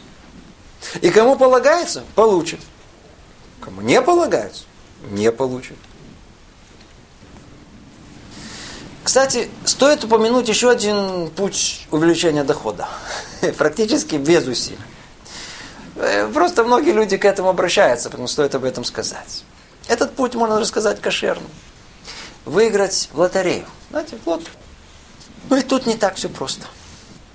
Во-первых, прежде чем мы мечтаемся о главном э, призе в 10 миллионов, лучше себя спросить, а за что Творец должен выбрать меня из 10 миллионов других мечтателей, фантазеров? Ведь если уже он меня выделит, уй-уй-уй, то иди знай, теперь под колпаком. И может быть, меня могут выбрать и для какой-то, не дай бог, аварии, или для чего-то еще особенного. Где гарантия? Это уже до того как. Надо задуматься. Заодно, если такая огромная сумма вдруг выпадет на нашу голову, то только безумный, бездумный может полагать, что эту сумму можно расходовать по своему усмотрению. Ведь иди знай, для чего нам ее выдали. Это же огромная ответственность. Ну, и только теперь, э, после того, как это вас не испугало, ну, идите покупайте билет. Это явление, это явление. Вы видели, как покупают билеты? А? Видели? Сейчас лото как-то по-другому. Раньше были лотерейные билеты. Это же было... Это, это, это, это, это, это надо видеть. Как человек подходит, знаете, они никогда не сбоку, да, да, не снизу, никогда не сверху. Откуда-то изнутри, знаете, там. Там внутри, там, там по-настоящему. И не дай бог, чтобы сам продавец нам что-то дал. Об этом вообще речи не идет. Человек хочет выиграть, как положено. Но так себя человек верующий должен вести. Просовывает руку в место, куда не положено. Достаточно всего лишь купить билет. Хотя бы это. Знаете, есть мечтатели, которые мечтают, мечтают, и даже билет не купят. Ну хорошо, пошел, купил билет. Сколько? Что сколько? А сколько билетов купили? Сто. Зачем сто? Знаете, не надо же ста. Даже два билета. Зачем? Ведь это же полное безверие. Посмотрите. Наш земной разум подсказывает, что если куплю больше билетов, то и шанс выиграть больше. И действительно, вроде так. Простая логика. Но это какой разум? Земной. А что подсказывает разум небесный? Что выигрыш зависит не от количества билетов, нет будки, в которой вы ее купите, и не от того, в какое место руку свою просунуть, а от судьбы человека. Выдается самому человеку. Полагается или не? Если не полагается, то даже если купите тысячу билетов, ничего не выиграете. А если полагается, то достаточно одного билета. Только, только вдумайтесь. Ведь если полагается человеку выиграть, то нет шансов у тысячи билетов больше, чем у одного. Предположим, человек купил два билета и выиграл по одному из них. Что бы он сказал? Как здорово, что не послушал датичников. Вот видите, взял два билета и выиграл. Глупец. Кто хочет ошибиться, ошибется. Таким людям сверху даже помогают жить в этом заблуждении. Ведь откуда тебе известно, что если бы купил один билет, ты бы не выиграл? Откуда ты знаешь? Ведь второй, который ты купил, это всего лишь лишние расходы. Надо знать, что для человека верующего, уповающего на волю Всевышнего, достаточно одного билета. Два – это уже криво. Это больше, чем требуется по мере упования. То, ну, это было два слова о деньгах, о доходах. И дай Бог, дай Бог, чтобы все мы могли работать меньше, а зарабатывать больше. Аминь. Очень хорошо. Знаете, если уже о доходах и о работе речь зашла, знаете, давайте два слова и, и о работе, о выборе работы. Какую работу выбирать? Ту, которая заранее будет сулить вам прибыль, или ту, которая по душе? Кто уповает на Всевышнего, может выбрать работу по душе. А заработок и через эту работу придет. Порой даже самым странным образом. Жаль, нет времени привести пример. Естественно, у кого мера упования низкая, должен изначально учиться на работу, на профессию с максимальной возможностью трудоустройства. Очевидно. А ну, прокрутим. Вот вы безработный, в долгах. И очень важно устроиться на хорошую работу. Если вы верующий, никогда не надо паниковать. Что ваше, будет ваше. Только надо сделать необходимые усилия. Какой? Ну, послать свою автобиографию, звонить по объявлению. И помнить, что всегда перед тем, как устраиваться на работу, есть период, когда не работают. Вот вы сейчас в нем и находитесь. Спокойно. Ну, давайте представим, вот вы прочли объявление. Прошли. Смотрите, там очередь. Человек сто претендует на эту должность. Присмотрелись. Претенденты практически все посильнее. Часть из них вы даже знаете. Прикинули, ну, какой у вас шанс? Какой у вас шанс попасть на работу? На первый взгляд. Одна сотая. А с учетом того, что вы узнали из коридорных разговоров, что из тех, кто присутствует, пятеро вообще блатные, то практически шансы нулевые. Вот у этого. У одного тетя работает внутри, там, в буфете. Вот, у того сестра секретарша. У этого дядя. Большой человек. А у вас? Никакого блата нет. Вы это знаете. И тем не менее вы идете и подаете заявление. Почему? Вроде как говорили, ваш шанс мизерный. По земному пониманию это просто жаль терять время. Ну что, так может рассуждать только человек неверующий. Верующий рассуждает по-другому. Вот смотрите, все от Бога, верно? Значит, должность получит тот, кому ему предназначил Всевышний. А кому именно эту должность он хочет дать? А? Не знаю. Вот только знаю, что много раз давал тому, у кого есть протекция. Блатным. Как он решит в этот раз? Не знаю. Скажите, кто-либо что-либо может ограничить волю Творца? Нет. И, и то, что сто раз было так, обязывает, что и в сто первый раз так будет? Тоже нет. Поэтому верующие ходят с ясным пониманием, что шансы у всех одинаковые. Теперь спросите, а что с блатными? Тетя в буфете. Это серьезно. Верно. Действительно, часто должность получать блатные. Теперь спросите, почему? Почему? Э, э, это легко понять, если только мыслить по-еврейски. Знаете, почему часто блатные получают должность? Потому что желание Бога, чтобы именно эти люди получили должность. Поэтому у него есть блат. Тетю в буфет засылают до того, как. Заранее. Поменяйте причину со следствием. И все так. Кому положено быть бедным? У того почему-то заранее хочется стать учителем. А кому разбогатеть? Что-то вдруг интересуется, я знаю, там алмазами, драгоценностями. Мыслите по-еврейски.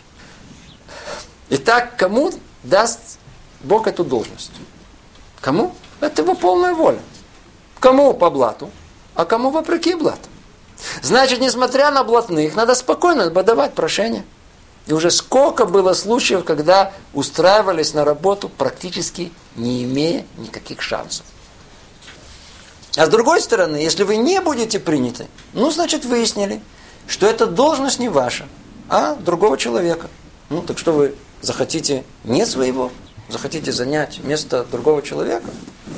Надеюсь, что нет. Ой, эту тему нельзя исчерпать. И, скорее всего, я вижу, у вас появилось больше вопросов, чем дал я вам ответов. Тем не менее, продолжим дальше. Давайте перейдем к болезням. А, скажите, кого эта тема волнует? Вот деньги. Деньги волнуют всех. А здоровье? А? Больных. А что со здоровьем? Вы видели когда-то медицинскую энциклопедию? Видели Сколькими болезнями можно заболеть? Ну, и не болеть. Скажите, это не чудо. Значит, именно здоровый должен молиться изо всех сил, чтобы не на его не заболел. Отлично. Теперь спросите, а что с больным? Если человек уже заболел, то действительно что делать? А? Где граница между упованием и старанием? Удивительно, но тут проще, чем с деньгами. Тут все верующие на всех уровнях первую мысль, просьбу должны обратиться к Всевышнему. Ведь кто ему эту болезнь послал? Кроме простуды, а простуду мы сами на свою голову, что называется, по сквозняк себе даем. Так вот, все остальные болезни от кого? От самого Бога. Значит, к нему надо и обращаться. Молиться, просить о выздоровлении, включая простуду. И отсюда и дальше пути могут разойтись. Для праведников, которые понимают, что болезнь – результат греха человека, порой достаточно найти, осознать свой неправильный поступок, исправить его, сожалеть о нем. Молиться и просить о выздоровлении и положиться на милость Творца. И этого будет достаточно. А вот всем остальным, всем остальным, конечно же, этот путь правомерен. Но из-за недостаточного духовного уровня Творец указал им в Торе на путь другой. Идите лечиться естественным образом. Для этого вложил в сердца исследователей разум, способный найти новые лекарства, новые методы диагностики, лечения. Идите лечиться. Теперь, лечиться у кого? У тех, кто в этом разбирается, у врачей. И не просто у врачей. Не все, у кого диплом врача, может лечить. Надо ходить к тому врачу, к которому ходят сами врачи. Иначе нет смысла выполнения повеления Торы Рафой Рапе. Лечись. Лечиться надо только у, у, у лучших врачей. И только после того, как обратились к врачу и сделали тем самым необходимые усилия, вот теперь надо знать, что он всего лишь шалех, посланник свыше. Он, посланник, вас вылечит. Не в его руках стопроцентный успех. И кто болел, не дай Бог. Это прекрасно знает. Порой надо рассчитывать чуть ли не на чудо, чтобы поставили правильный диагноз и нашли подходящее лекарство. И при этом еще ничего не покалечили. В исцелениях нет никакой уверенности, что результат будет гарантирован. Здоровье полностью в руках Бога. И только опытные врачи знают, как порой совершенно безнадежные случаи выживали. А порой совершенно невинное медицинское вмешательство приводило к смерти. Знаете, а ну, не удержусь, расскажу вам один известный случай с Хазонышем.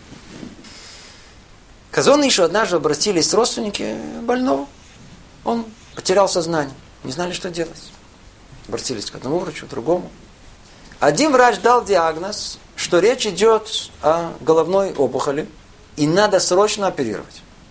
Другой врач сказал, что у больного мозговое кровоизлияние, и если его оперировать, он сразу умрет. Что делать? Ответил им Хазон Иш, идите к третьему врачу. И что он вам скажет, то и сделайте. Что? Они обратились еще к одному специалисту. И он ему сказал, что надо срочно делать операцию. Родственники снова побежали к Хазонишу с этой новостью. Он услышал, э, никак не отреагировал и стал странно как-то вертеться по комнате. Минут через 20 говорит им, да, нужно оперировать. Они тут же побежали в больницу. Операция состоялась, и больной умер на операционном столе. Тот, тот второй врач оказался прав. Нельзя было оперировать. Когда у всех прошел первый шок, то родственники вспомнили странное поведение Хазоныша. И они поняли, что он, по-видимому, опасался, что диагноз поставлен неверно. Они вернулись к нему и спросили его, если Рав знал, что диагноз неверный, почему же вы нам сказали, что надо его оперировать? Теперь послушайте внимательно и это много что может нам прояснить, не только со здоровьем. Он им ответил так. Верно. Да, я понял, что диагноз неверный. Но мое знание ничего не меняет. Тому, кому суждено умереть, умрет. Кому жить, будет жить. Мы не можем продлить дни жизни человека, это не в наших руках. Но что да, Наша роль сделать только то, что зависит от нас. Разумное усилие. Теперь спросите, в чем оно? Прояснить мнение врачей-специалистов. Как это проясняют? Как? По большинству. Это вы и сделали. И так верно поступать, даже если после всего выяснится, что это большинство ошиблись. Ведь не в руках врачей жизнь человека. Они всего лишь посланники. Поэтому так же, как излишнее старание не поможет, а даже может повредить, так и отсутствие старания, но запрещено и может повредить. Вот такая поучительная история. Но вернемся. Несмотря на то, что и сам врач, и больной в руках Творца, тем не менее мы должны когда мы обращаемся к врачу, благодарить его от всего сердца. Молиться всегда, чтобы он был хорошим посланником для выздоровления. А кому это выздоровление задерживается, не приходит, кто страдает. Не надо впадать в отчаяние. По-видимому, Творец хочет э, для вашего же блага, чтобы эти старания искупили э, прегрешение. Поэтому во время боли всегда надо говорить о капурос, жиэла капарата ванот, чтобы эти страдания хотя бы искупили наши прегрешения. Ну, чтобы не даром страдать. Это в одном слове о мере старания выздороветь. Больше об этом просто боюсь говорить, не уверен, что будет понято. Теперь, перейдем к следующей области. А что делать, э, как себя вести, когда есть угроза жизни? Смотрите, мир, мир сильно поменялся. Как-то уже не так страшно, а? Вот как-то вот, в рутине временной такой сытой, безопасной э, жизни мы как-то забываем, что жизнь может быть полна опасности. Как реагировать? И тут можно найти весь спектр усилий в зависимости от и, э, упования на Всевышнего. Сколько есть невероятных историй, когда праведники попадали в опасную ситуацию и выходили из нее самым чудесным образом. Порой не только праведники, но и те, для кого Творец уготовил особую роль в жизни. Теперь, а что с остальными? Как нам, простым людям, что нам делать? Что? Молиться, чтобы Творец спас. И прибегать к естественным средствам защиты. Если идете в темный переулок и навстречу бритоголовые, по-видимому, нужно по-простому, я знаю, там, удрать или типа этого. Но если надо воевать, то по всем правилам военного искусства. Теперь, если вон в том районе стреляют, опасно, значит туда не ездить, не испытывать свою судьбу. Это криво. Но если прекратили стрелять, и давно, и это только маловероятно, что там это возобновится, то не трусить, да ехать. Помните, автобусы взрывались? Есть, есть кто до сих пор не ездит. А вдруг? Это уже полагаться на себя, не на Бога. Ой, у нас уже времени нету. Эм, может быть, только еще два слова о щедухах. Два слова. Смотрите, щедух тяжело. Видите, тяжело, тяжело. Когда девушке хорошо, скажем, за 30, а парню, знаете, за 40, и ничего не светит, как надо к этому относиться? Основное – не отчаиваться. Отчаиваются только неверующие. А у кого вера и упование в сердце, не отчаиваются. Молиться, просить, умолять, плакать. Да, но не отчаиваться. Ведь на то воля Творца, чтобы тем временем у вас была возможность подготовиться к семейной жизни. Вполне возможно, что щитух ваш просто еще не готов, не созрел. Не удержу. Один маленький пример. Рассказывал про одного Ишивы Бухара. Парня, учился в Ишиве. Уже много-много лет он был в Шиду, и никакого результата. Пошел к Стайплеру с вопросом. Ну, до каких пор? Почему? Ответил ему Стайплер, почему? Она еще не родилась. Он услышал этот ответ, чуть не упал в обморок. Ему было уже хорошо за 30. Знаете, что произошло? Через полгода он женился на Гиюре. Она прошла Гиюр только за три месяца до этого. Как вы понимаете, он сразу понял, что имел в виду Стайплер и в чем была задержка. Нет отчаяния. Встречаете, встречаете, и все встречи неудачные. Сколько порой из-за этого горечи, сколько, сколько переживаний, отчаяния. Но почему? Только подумайте, откуда вы знаете, что вот он или она была для вас парой? Вы встретились, и он вас мурыжил и бросил. Ой, больно, конечно, больно. Ну что, вам непонятно, что Творец спас вас от него? Девушка порой так хочет выскочить замуж, что, что, что не хочет видеть, что будет после свадьбы. Это слепота. И от этой слепоты Творец вас спас. Радуйтесь. Э, религиозная девушка и парень не должны быть в отчаянии. И даже когда время идет, и никого нет, и вдруг видишь, что начинаешь стареть, мы же не знаем, что Творец нам заготовил. Знаете, у нас в районе была женщина, которая по совершенно непонятным земным причинам не выходила замуж. При этом, как говорят, все было при ней. Можете представить ее чувство. Она вышла замуж в 64 года. Знаете, за кого? За разведенного Коина, младше ее. Он уже, он был очень рад, он, он не надеялся найти себе пару. Вы понимаете? Вдруг все прояснилось. Они сейчас живут как два голубка. Она помолодела. Непомерно счастлива. Поймите, поймите, поймите это правило, которое успокоит всех. Когда приходит свой дух, когда приходит, когда это он, когда это она, сразу же проясняется, почему так долго надо было ждать. Поэтому спокойнее. Но при этом надо предпринимать усилия. Какие усилия? Которые мы говорили. Все те усилия необходимые и естественные, как плату налога. То, что принято. То есть стараться сделать максимум усилий, обратиться ко всем знакомым, ко всем доброжелателям, к шатхани. И не стесняться. Да, я ищущий дух. Не лениться и не жалеть усилий. Помните, усилия порой тут, а выдают вон там. Не смотреть на секундомер. Есть кто о вас заботится.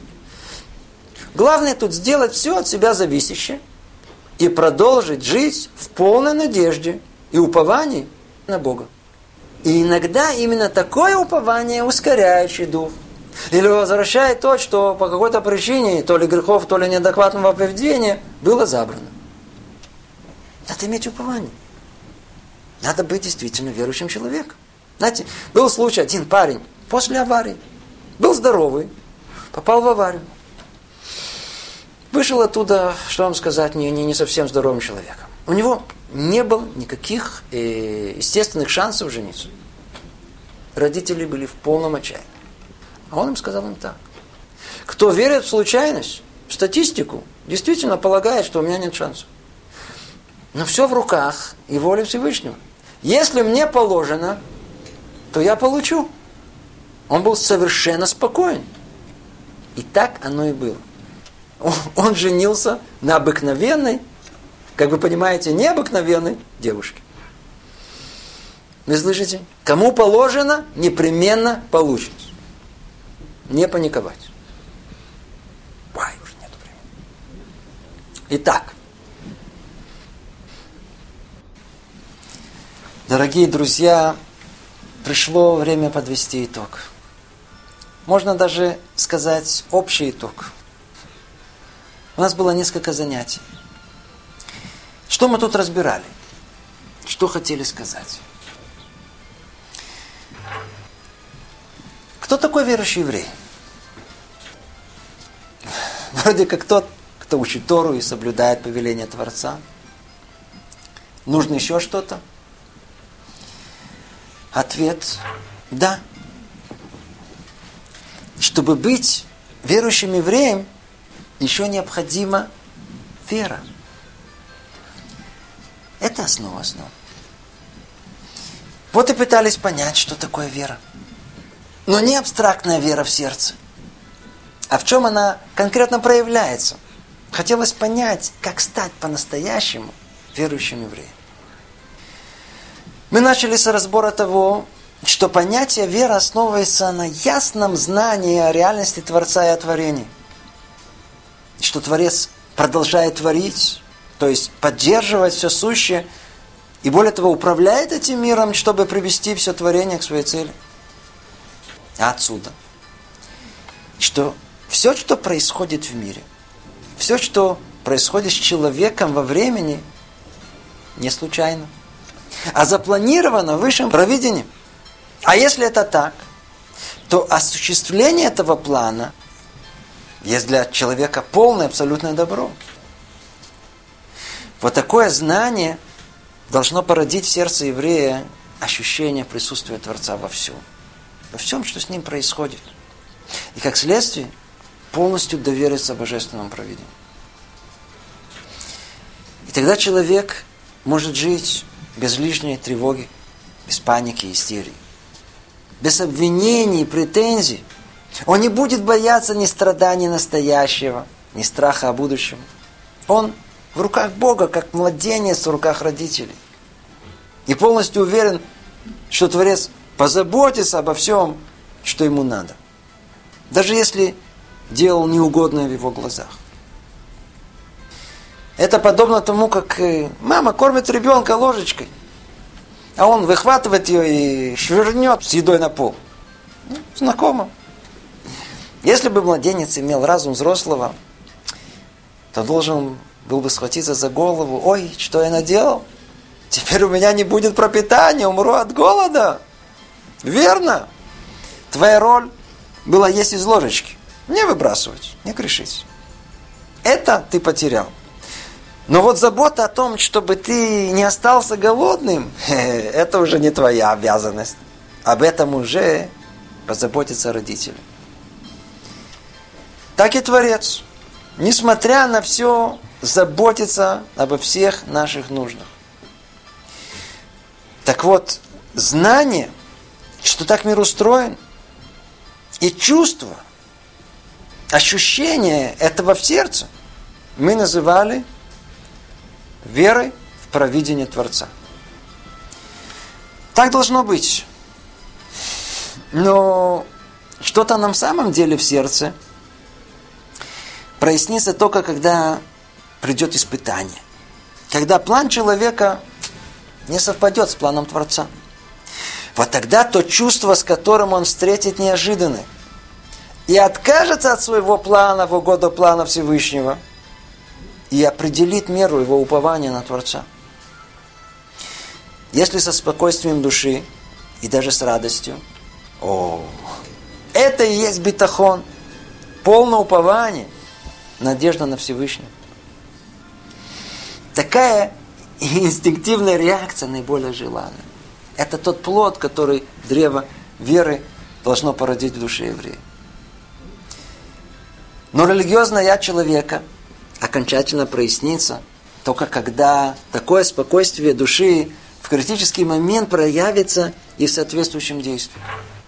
Когда мера упования повлияет и на меру усилия человека. И чем больше мера упования – тем меньше усилий придется верующему предпринимать, чтобы добиться желаемого. Настоящий верующий не бросится, сломя голову, выпутываться и добиваться своего, полагаясь на себя, только на себя. А в первую очередь обратиться к Творцу, обратиться к молитве, исправлению, к раскаянию, к милосердию. И только после этого предпримет необходимые действия согласно уровню своего упования – своей уверенности в помощь Всевышнему. Излишним усилием, ненужной суетой человек как бы объявляет на весь мир, что не Творец, а Он управляет миром. Поэтому так не следует себя вести. Но, но, надо знать. Есть одно усилие, которое не только не излишнее, а наоборот, более всего желанно и даже не должно иметь границ. Это старание, усилие человека приобрести ту самую меру упования на Всевышнего. Ту самую меру упования на Всевышнего. И дай Бог, чтобы мы это спокойствие души, эту меру упования приобрели. И побольше. Вот тогда, тогда стараться и суетиться надо будет поменьше. Ну, всего доброго, на лучших пожеланий.